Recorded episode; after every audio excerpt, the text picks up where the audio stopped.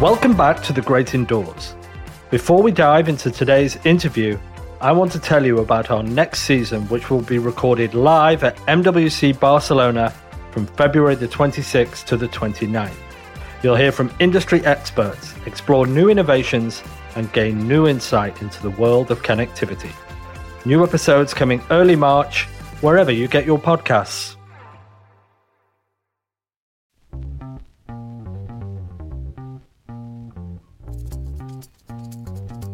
Yes, you've guessed it, TGI is back in Las Vegas. Welcome to The Great Indoors, a podcast where we look at the technological implications brought about by the next industrial revolution and how this can potentially help solve the biggest problems facing humanity.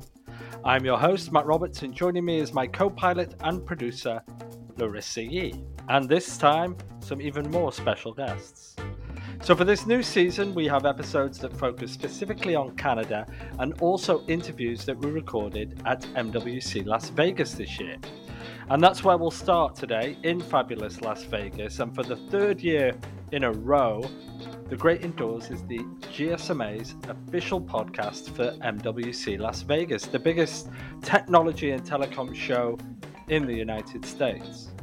Unfortunately, however, for various reasons, I couldn't make the trip to Nevada this year, so I asked a good friend to help me out, and that good friend is Amdocs's own Mike MacDade. Now, Mike hosts his own Amdocs podcast, Your Career Is It Choice or Chance? And that's why he's a perfect stand in to join the TGA family for this special week. So I'm really excited to introduce Mike to the family. I know he's had a great time in Las Vegas with some great guests. So take it away, Mike. Thank you, Matt. You are right. I am thrilled to be hosting the podcast from wonderful Las Vegas. It was a terrible sacrifice for me to go to Las Vegas, I have to be honest. I went with high aspirations, and I returned with with less money than what I started with. So, but I guess this is the uh, the moral of the Las Vegas story, right? So, I did want to highlight before we start that one of the new things that we introduced this season is the TGI Open Mic, and with the TGI Open Mic, we opened the great indoors to the wider population at MWC Las Vegas uh, to get the pulse of everything that they were hearing, they were thinking, they were seeing. We invited all of the attendees to join us there and to share their viewpoints on the hottest topics of the day across the wide world of technology.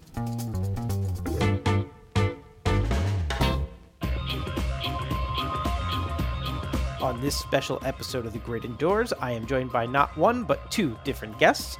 The first is Caroline Chan, the Vice President of the Network and Edge Group at Intel. And the second is Matt Hatton, a founding partner at Transforma Insights. Caroline and I will talk about the state of 5G.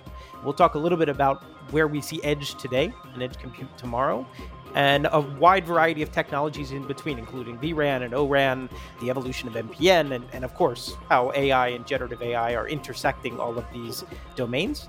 Matt and I will talk about the evolution of IoT, specifically where we started and where we are today, where we may have missed the mark, and why we are big believers in the future of IoT, including some of the emerging technologies there, and of course, the role of AI in those domains. And of course, across both speakers, we have an interesting parallel because in the end, we end up talking a little bit about how industry vertical use cases are served by both types of technology, both from a 5G perspective and an IoT perspective.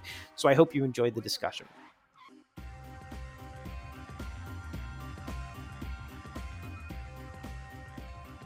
I am delighted to be joined today by Caroline Chan, Vice President of the Network and Edge Group at Intel. Caroline, welcome to the show.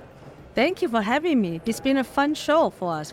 First, let's talk about you. So we, we yeah. talked a little bit about your background, but but maybe if you can give us a couple lines on, on you know who you are, what you're doing, where you came from, that kind of thing. Yeah. So I'm a vice president at the Network Edge Group, like you just uh, sure. described. So it is a group that really focusing on not just the connectivity. Connectivity becomes on ramp to the edge to driving, uh, modernizing a smarter edge that really benefit the enterprises, the, the vertical business, industrial, hospital, education, federal government, smart cities. So those are all our, our business in the edge side that compounded by our 5G RAN, mm-hmm. 5G core business, security gateway, SASE business. So we provide silicon platform and software to the ecosystems. Got it. You know, we're seeing it creep in more gradually, right? Like we're seeing these these applications, these use cases, these you know whatever you want to refer to, right?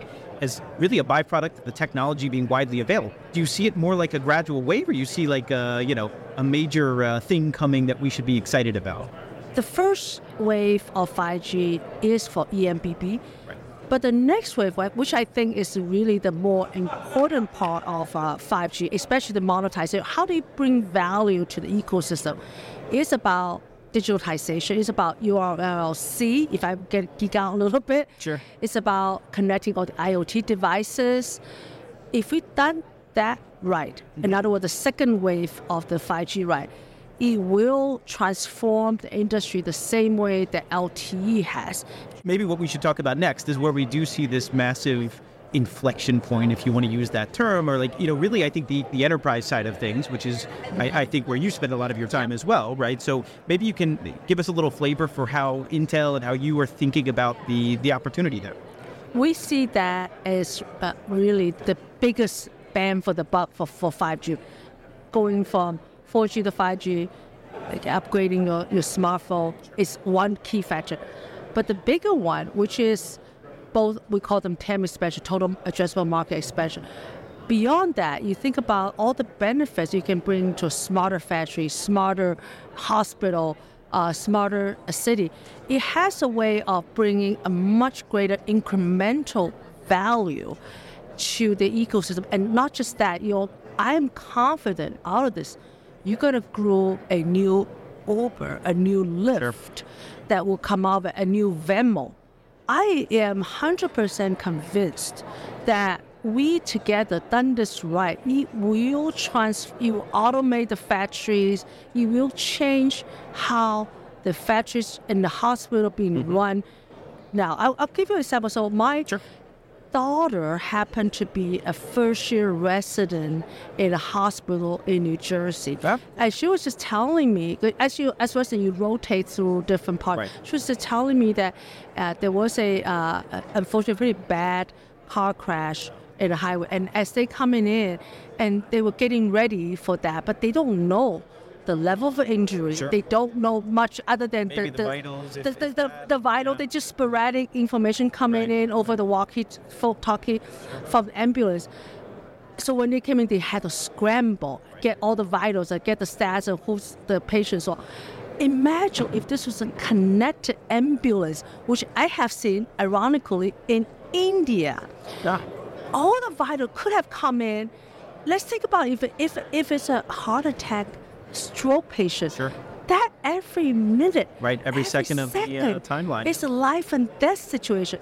If that situation had been there, imagine what could have been done to transform, improve significantly a patient's chance of full recovery. So when I think of this, I really think about 5G advance, done it right, it really will improve people's lives, sure. not just bringing revenue. Of course, we worry about revenue, but of course. we ultimately want to leave a legacy to the future population. I was uh, kind of laughing to myself, right, when you were talking about uh, virtualized RAN early on, right? And I kind of think of vRAN as still, you know, it's a it's a maturing technology, right? We're seeing you know growth in that space, obviously.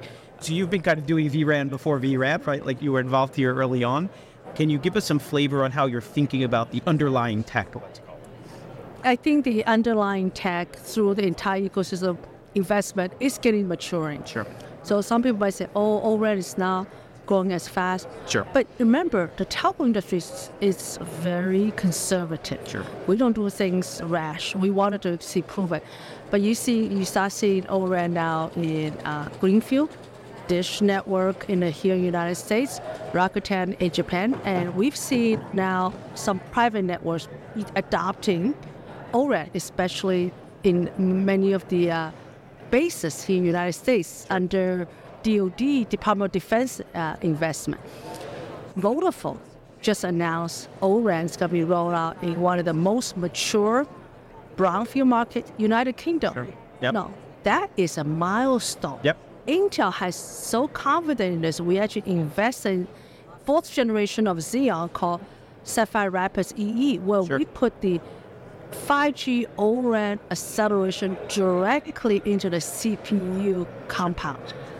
That's a first. We don't do that unless we know this industry is going to go because sure. that's a huge investment that's we in the, in the physical form, right? We put our money where our mouth is. Sure. We got to see the benefit of this firsthand in enterprise, in the private network, because when you have a disaggregated network, when you have a cloud native network, sure. the things that you're going to see in the cloud will materialize in the network that will directly benefit our enterprise customers. So this, you know, now uh, you mentioned private network. Did you see anything here that got you excited? Anything new? Things that uh, you know tie really nicely to what to what Intel is doing? Well, first of all, as I mentioned at the beginning, I've now my new mission is to run uh, 5G monetization, which includes private network. Sure. Like you, I see a lot of private network in display.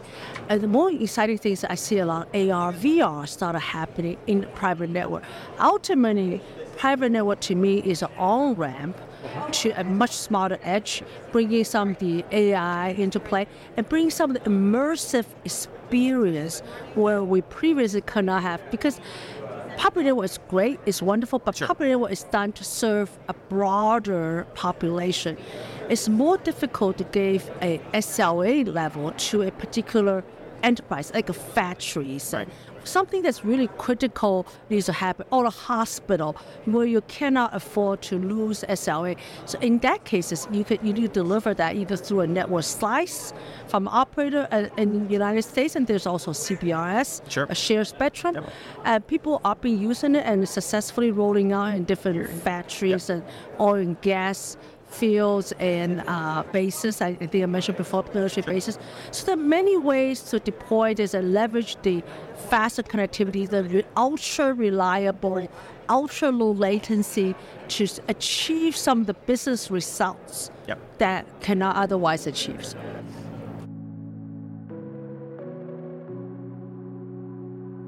TGI Open Mic.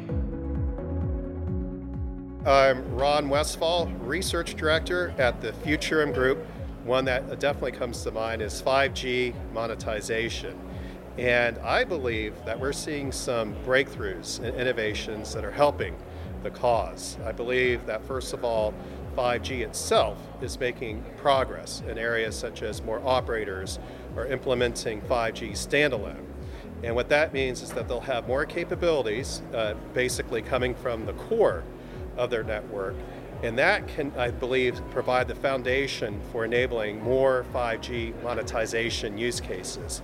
And I think one thing that we're definitely seeing here at the show are capabilities such as Gen AI that are helping that cause. For example, Gen AI capabilities are basically going to allow operators, the telcos, to use their existing OSS, BSS data to basically unlock, unleash more capabilities.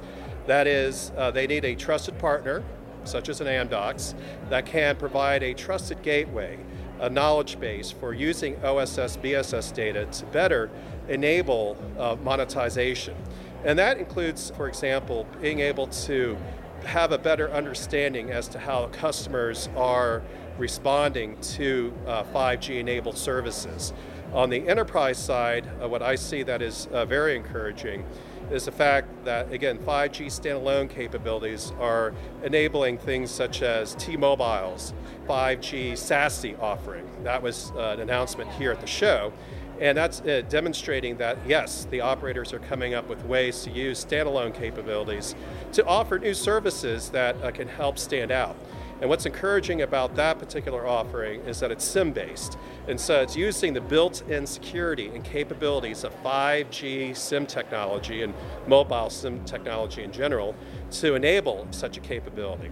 Another thing that I see encouraging is that we're seeing more developers, I think, becoming more interested in using telco network capabilities to design applications that are specific to operator offerings. For example, it could be improved uh, home networking security capabilities, improved hybrid workforce offerings, uh, for example, that again uh, links to uh, SASE uh, capabilities.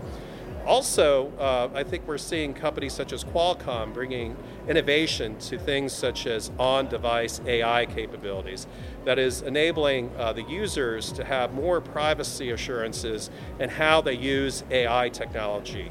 As we know, there is still concern out there in terms of, for example, using cloud based AI training and inferencing. However, by having uh, AI implemented on the device, and that can be up to millions or even a billion parameters, but I think we're seeing uh, a stronger use case for using AI in terms of the entire 5G ecosystem, using uh, what the uh, cloud can offer in combination with uh, what devices uh, distributed across millions of users on the business as well as the consumer side. So I think there's definitely some encouraging progress we're seeing at the show here. And as a result, I anticipate that 5G monetization is something that will definitely get some wind behind its sails uh, from this week's event.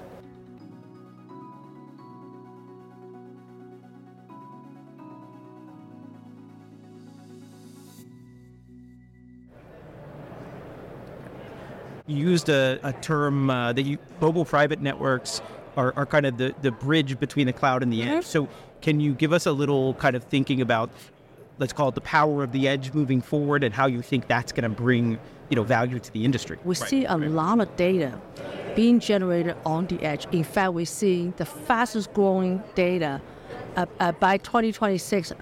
All of the data, more than 50% of it will be generated on the edge. If some even say 70%, 80%. Do we need to move all of the data from the edge to the cloud, or do we want to process some of the data on the edge sure. because of latency concerns, right. cost of Specific moving everything to the cloud? Yeah, and you could do inference on the edge in a very contextual, timely factor. So we see the shift to do this on the edge, but this is all enabled because now you have a strong broad, rapid, low latency, reliable connectivity sure. the network between the edge and the cloud. So we now see a much more unified edge, mm-hmm. network, and cloud becoming one. Where you put the data, where you analyze the data, is up to the enterprise to decide based on your particular needs and use case. Sure. You're no longer constrained. You do what you need to do because now the underlying and the edge, smart edge, allow you to do so. Maybe I'm going down the uh, avenue of trick questions with you, so you just have to bear with me. But I think we danced around kind of the history of IoT here a little bit, right? And, and we we talked about the, that evolution. And I actually actually want to combine two things. One one is this kind of comment around around IoT's evolution, right? The second thing is you know your comments earlier in our discussion that, that we're a bit conservative as an industry, right? If you look at telecom in general, right? Are we you know, in a way, putting ourselves at risk of creating all these pockets that aren't future ready? Like, are we creating another, you know, fragmented IoT universe here in, in this new technology? The mobile industry really runs on scale. We want to create blueprint, we want to create recipe. We don't want to create isolation that we recreate for every every single uh, use cases and verticals, and that doesn't scale. That sure. doesn't do anybody any good. So I think we learn from that. We're gonna do things differently. I I am very confident we're not gonna create the isolated islands anymore. Sure. We hear a lot of buzz about generative AI, right? We we but I think people forget that there's still a major role for what I would call traditional AI here, right? So can you tell us a little bit about how, how you're thinking about it, how you see the opportunity there? Yeah, for, for our group, because we're on the network edge side, we're we really focusing on number one is network AI. Sure. Since we are providing the most fundamental technology, something called a silicon platform, and the fundamental enabling software. So we have a lot of telemetry.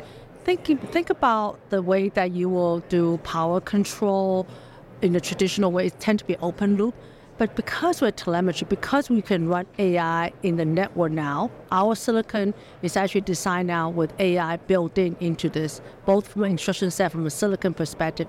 We have invested tremendously in network AI. So edge AI is another aspect that we really invest in. We have invested in softwares like OpenVINO, sure. Edge Insight. Building OpenVINO is a tool to help developers to, to build language model. All of these is investment that we make from ground up. Not not mentioning the, the silicon investment sure. we made to enable uh, AI running on edge. So AI does not all, only had to happen on in the cloud AI can very well happen on the edge, very cost effectively running on CPU alone. So this is the goal that we, we're taking, and we do see a lot of use cases today that edge AI will benefit the ecosystem as a whole. What about the next 12 months? Is there something that you know, A, you're excited about, B, you've got a milestone uh, in your mind that you'd like to see? What keeps you uh, coming to work in the morning, so to speak? I serve on the CTIA board. We just had a board meeting, and one of the, the major rally cry is that we need to monetize the investment sure. that we have made in 5G collectively. So 5G monetization is going to be, I, I'm going to invest my time. I know Intel is focusing much on that. And that calls for collaboration across the board. We can't do this by ourselves. Right. You know, and I think the next 12 months we're gonna see very significant lighthouse use cases and customers. Sure. That puts us to the end of 2024, and I do expect to see scale. Certainly, my management expect to see some return of investment. I think we all hope for that for sure. Yeah. Uh, but next thing we need to know, see is some marquee industrials hospitals, educations, and venues. Uh, we're going to see some uh, really good uh, showcases showing that yes, 5G is not just about connectivity. Yes, 5G can bring different use cases and benefit onto the enterprises, and all of that will eventually become a blueprint for us to go forward to 6G. And that will also impact how we design softwares, how we design silicons, and a lot of good things gonna next 12 months is gonna be very critical. The most exciting 12 months yet, right? That's how that's yeah. how we think about it. So last thing before we let you go, we have a pop quiz of sorts. Oh, it's it's. I, uh, you didn't tell me that. oh my we don't, we don't like to prepare anyone. We oh, like to get no. honest answers. Oh no. Uh, so it's what we call our TGI to go. This is uh, the Great Indoors to go. So it's where we ask you five rapid fire questions. We just get to get the, a better feel of of uh, your personality. So you ready? Yep. TGI to go. So first one, Barry Manilow or Rod Stewart? Rod Stewart. That's a quick answer. Chili or clam chowder? Clam chowder. Did you spend time in uh, New England? Boston. Ah, okay, okay. This makes sense. Makes sense. Uh, running or yoga? Yoga. Okay. Bad knees. Little uh, bad knee. okay, this is a bit of an unfair question, but Dallas or Fort Worth? Dallas. oh my gosh. Uh, you know, Fort Worth has got its little uh, sprinkles of gems there, right? So, sprinkle. Star Wars or Star Trek?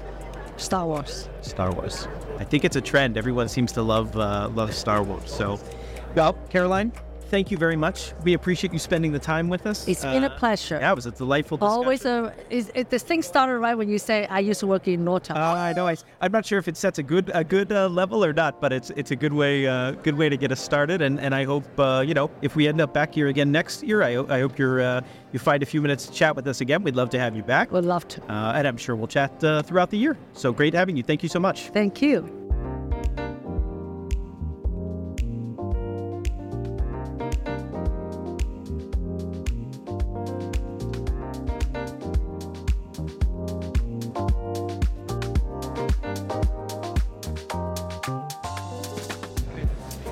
I am delighted to be joined today by Matt Hatton, the founding partner of Transforma Insights. Matt, welcome to the show. Thank you very much. Delighted to be here. Glad you're glad you can make time to join us.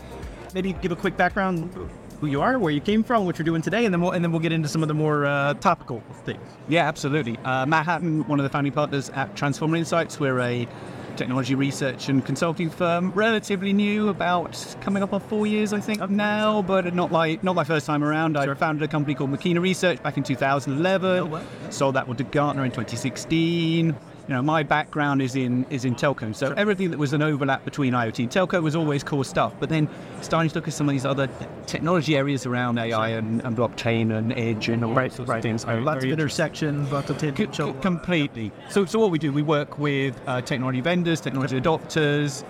Effectively, what we have is the luxury of talking to all of the great and the good of the industry. Yep to understand what they do, who they are, what their technologies do, all of these various things and then we can kind of synthesize it, work out what the trends are that are happening, what the implications of all of these changes, and then share that with the, the clients that we have. So it's not like we're particularly the, the biggest brains in the room, Sure. right? But we, we have probably the greatest access of Yep. just about anybody in the in the space. valuable, to, to everybody, yeah, com- completely. So you co-authored a book, right, in, in 2020. But but you came to some conclusions there around kind of why we are where we are today and what that looks like going forward.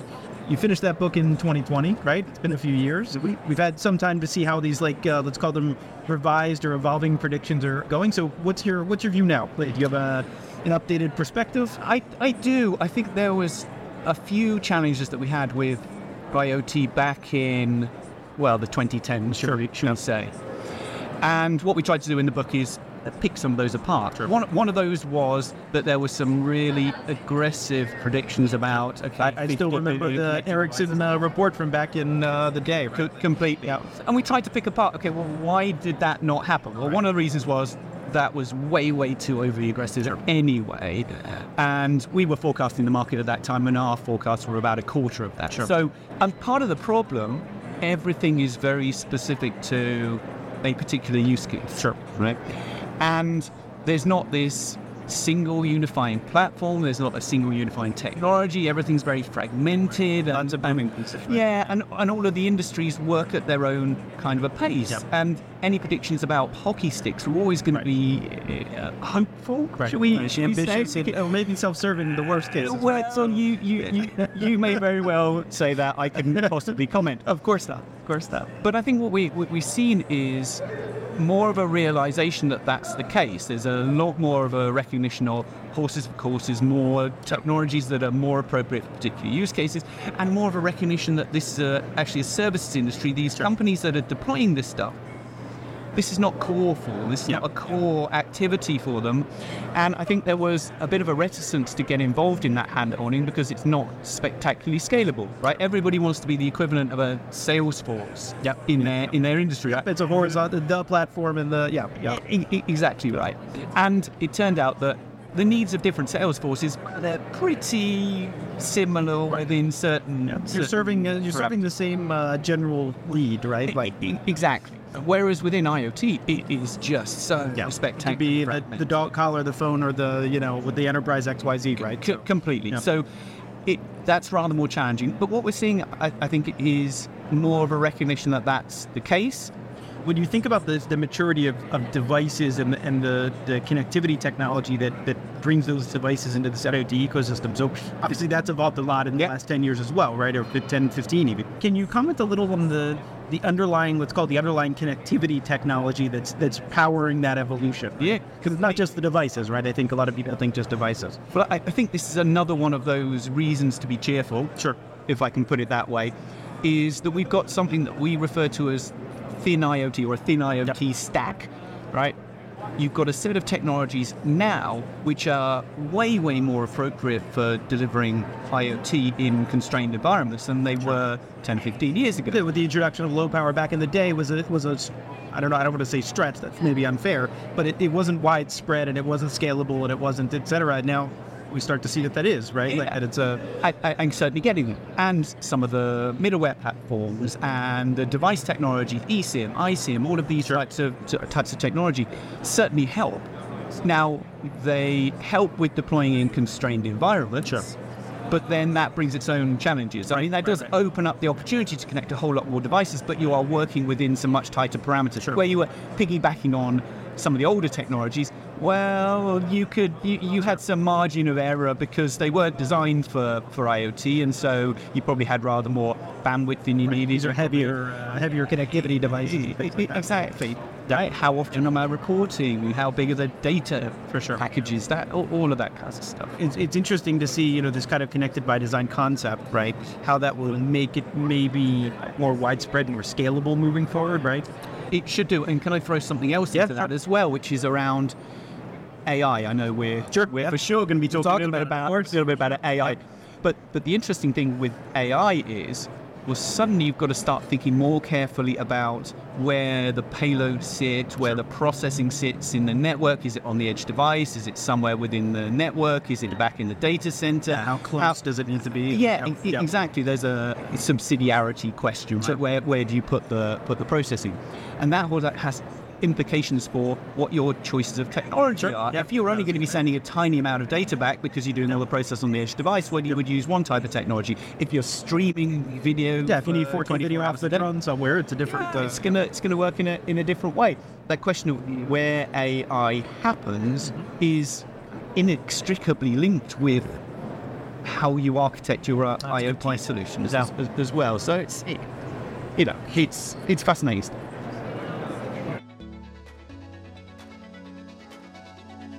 TGI. Open mic. Hello everyone, my name is Sanjay Kumar Mishra.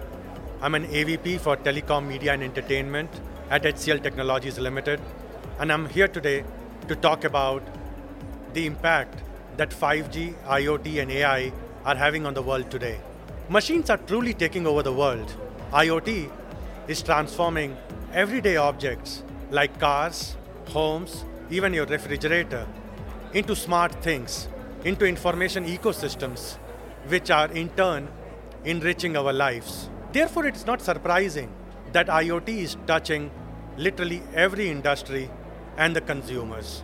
Even some of the traditional industries like manufacturing are adopting IoT in a bid to get to Industry 4.0. Today, the entire mobile industry is working to ensure that 5G is able to propel the massive IoT potential. Thanks to the rise of 5G and IoT, there are already 15 billion devices connected in the world today. To put things in perspective, this is twice the global population that exists today. And believe me or not, this is going to double further by the time we reach 2030.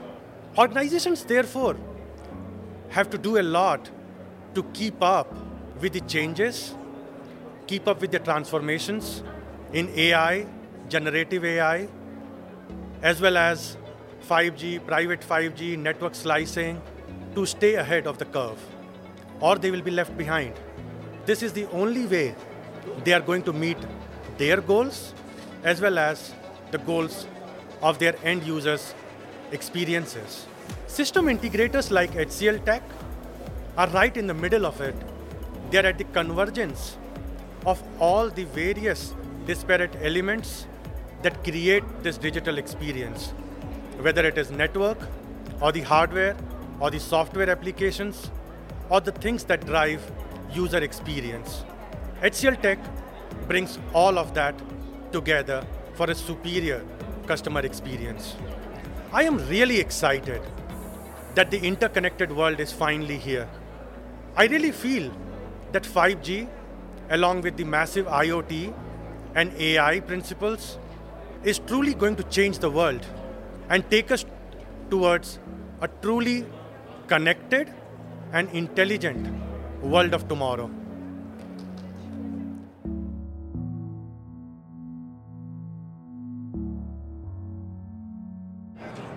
In the research that you do now and in some of the predictions, do you see that, you know, we're at a some sort of inflection point where, you know, you're really seeing this massive adoption in enterprise verticals specifically, or do, or, do you see the mixed uh, somehow different? I think it's still mixed. I think it was notable that the some of the barriers to adoption in consumer weren't as pronounced as they might be on the yep. enterprise side of things. Sure. Right. Now, notwithstanding that it turns out nobody wants a connected toothbrush. Sure. Right. A connected the, wine early bottle. test uh, use case. Yeah, c- completely. Sure. But but actually, it tends to be the more human factors, should we say, that sure. have, or organizational and operational factors, should we say, that, that have been the things that have held it back. That's called uh, proving the concept, understanding that how it will impact on the on the organization and its sure. and its operations is the most significant thing for, for enterprise adoption. And we possibly kind of thought that they would see the value immediately and, and, and adopt, adapting curve, yeah. adopt faster. But actually, it takes a while to kind of get over that hump of understanding the implications for the for the organization and how it how it affects operations. Yeah. They help me maybe connect the dots a little bit to what you're seeing in the IoT landscape today, right? And then, and then maybe we'll go one level deeper on uh, on generative AI specifically. Yeah. So if we take a, a, a step back a little bit, you can you can think of AI and IoT as almost a continuum, or one thing influences influence the other. Because the starting point for IoT was I'm going to connect this thing to monitor it, sure. and then I'm going to connect it to control it. Right. And then the next step on one that is, and then, and then uh, the next one is automate. Sure. Okay. Well, if I'm automating it, how am I going to automate it? Sure. Well, uh, AI is the pretty obvious thing to include in that. Let's fast forward 12 months or 24 months, right? 5G is now like wider spread than it is today. Adoption is better. Uh, you know, enterprises are, are using it in different ways. Uh, and we also have chips that are more efficient and lower cost and lower power and everything else, which I assume are operating at some, or some evolving at some scale, right? Do we think that that's like a major inhibitor today, and therefore it's going to accelerate the adoption longer term? Like, how, how do you think about kind of the maturity of those of those technologies? I think it can only help if, if you think about things like um, eSIM, iSIM. That's uh, that's a pretty good. It's a pretty good example uh, where effectively you're reducing the power consumption, you're reducing the uh, bit of materials, no, probably. You, you're certainly uh, reducing the size of the uh, of the devices. Um, so yes, it, implicitly having those new technologies does make it easier to to, to, to roll out. Sure. Absolutely, not least because it takes a while for everybody to get used to how the technologies work Right. and what the, what the implications are of, of Right. them. Uh, now I'll go to generative AI for a second. So, like everybody, uh, you know, you can't walk down the hallway here at MWC Las Vegas without without uh, hearing about it or talking about it. But I am curious on the IoT space. Uh, what what you see? Healthcare is Yeah. absolutely the number one that comes up as a as, as, as a vertical, and it can be anything from figures of 25% improvements in CT scan effectiveness and it, all the way through to really mundane stuff like facial recognition to make sure that person who's who's opening a, a pill should be there. pot Yeah. is the is, is, is the right person Yeah. or It's very now- practical, right? Yeah, you have to. You have to. completely. None of those are particularly IoT kind of kind of use cases, but it, I couldn't kind of let a discussion on AI go No, no, without, get without it. throwing in, in healthcare because it is so noticeably the the big one that's, that that seems to be making a lot of the of, of the running. Yeah, for sure, we see real, uh, real examples. I think really interesting examples of where we see that that kind of. I I mentioned before the, the the convergence of the technology and the devices and everything else kind of coming to maturity, not at the same time, but in a, in a similar path. Uh, and we see real results out of that, right? So I, I think it's super, uh, super timely, super interesting. Um, And, and it's nice to see some technology focus on things in the real world, right? Yep.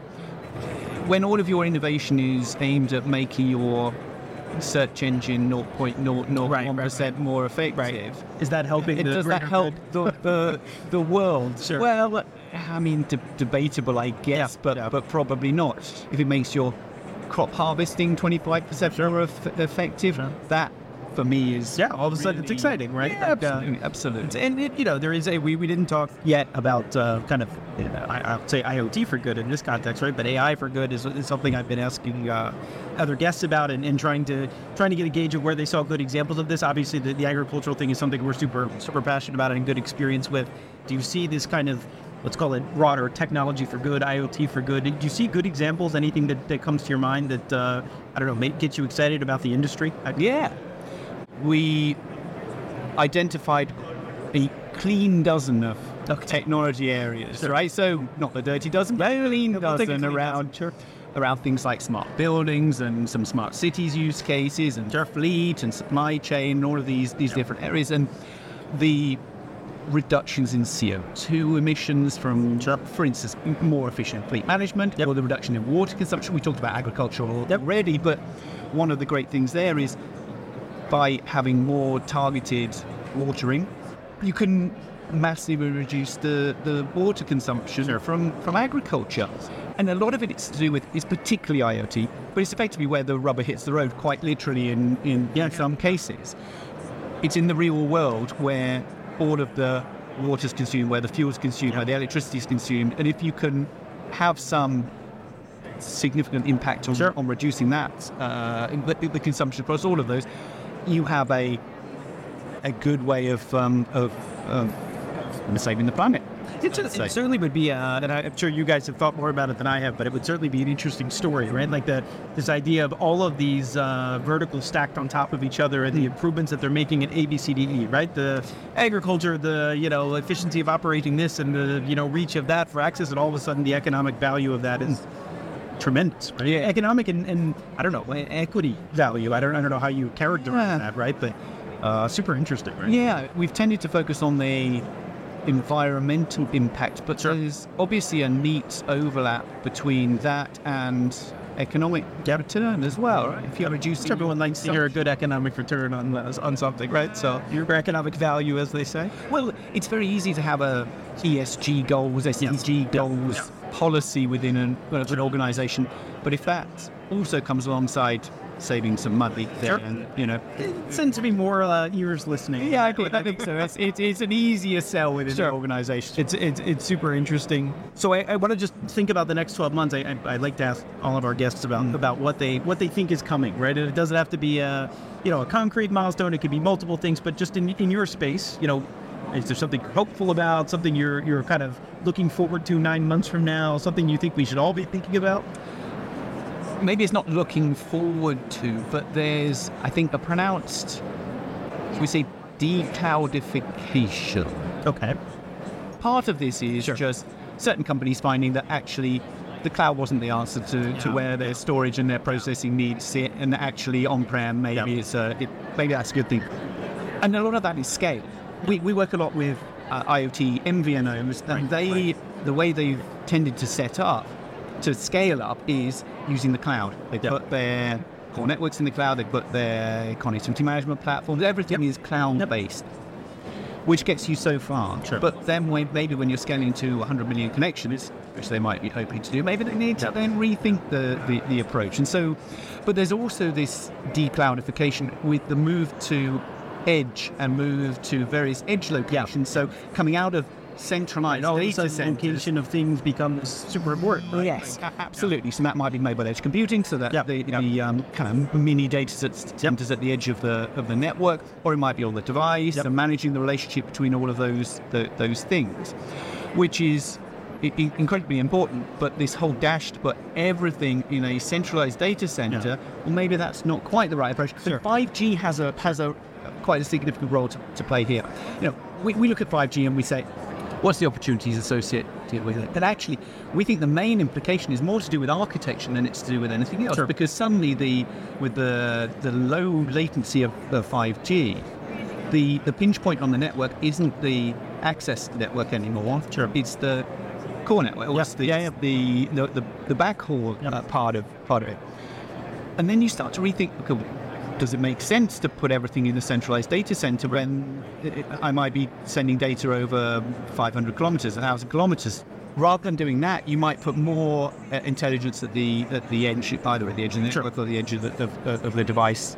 So it has some implications there. So it's, it's those kinds of things that I'm, I'm, looking at. And can I throw one other one? Yeah, of course. I, I, I talked a little bit about the being more service oriented, um, and there was in the 2010s, there was maybe a, a quest from lots of the technology vendors to be a sort of all-encompassing, unified platform for every single for service. Yeah. yeah. And actually, it hasn't panned out like that. For sure. And companies have specific requirements that sit within their verticals, and so a little bit more verticalization, understanding the needs of the customer, um, supporting in that way. Private networks, good, good example. Sure, great example. Would we expect every private network or the same companies to be selling private networks to every different vertical? I, I don't think so. Right. I think you'll end up with companies that are specialists in stadium yeah, or in manufacturing or, or hospitals yeah. or, or, or, whatever because there's specific requirements yeah, that those those organisations have. So I think that's a that's a good microcosm of that that kind of a trend. A bit more vertical. Sure. Yeah. No, I think I think uh, vertical is, seems to be. If it wasn't generative AI, it's certainly vertical was the buzzword of uh, of our event this week here in uh, Las Vegas. So Uh, I, I, think every booth I walked by had some sort of vertical flavor, right? Even if they weren't in the the, the network, uh, the private network space. Right? Yeah, I think. Well, I've been pushing that message for the last few years. I've been saying you've got to you've got to talk to people about their yeah. their vertical, and hopefully somebody gets. I think it's uh, well, your message has gotten through. I think. Okay, well, people uh, people heard it one way or another. Uh, all right, so You've done most of the damage. Okay. But now I have to switch gears. I think that because you were here with us last year, you probably remember that we have something called TGI to go. Yeah. It is the most exciting part of our entire session, I am sure. Oh, get to ask you right off the cuff, and you have to give your gut response. Now, fair warning, there's no no right or wrong answer. We aren't going to judge you for that. So, uh, well, you may judge me a little. Uh, maybe, maybe, a little, but uh, okay. So, ready to go? Yeah. TGI to go. All right, first question. Uh, Rod Stewart or Donny Osmond? Well, it's got to be Rod the Mod. I, I, I felt like I knew where you would go with that, but but but good. Okay, got well, not that he's much of a mod these days, but you know, well, yeah, certainly certainly Rod. Maybe not. Although I will say, you know, I was, I was joking with Joe, who was uh, on with us before, that that uh, Donny Osmond is still here at Vegas, right, doing residency. Yeah, it has to be ten thousand years old. I, like I don't know how old, but but I mean the guy's been around forever, right? So maybe we'll do another artist. U2 or Bruno Mars? If I have to pick, I'll go U2, but I'm I can't say I'm a huge fan. Uh, number two, Star Trek or Star Wars? Star Star Wars. Okay. You know, like it's like a 50-50. Like half the audience gets angry, yeah, yeah. half the audience is happy. So, uh, Belize or Miami? Mm, I've not been to either. but I'll go Belize it'd be a new country for me. I'm uh, kind of an obsessive about visiting new countries, so I'm at about 100 okay. now. So uh, I, I, say go for it. I like to uh, like to get to anywhere I can. So Belize, I like it. I think uh, I, I spent some time in uh, Ambergris Caye, which is like one of the keys in Belize. Beautiful. It's okay. worth worth the trip when you go. Uh, Italian or Japanese food? Oh, Japanese. last one, hiking or swimming?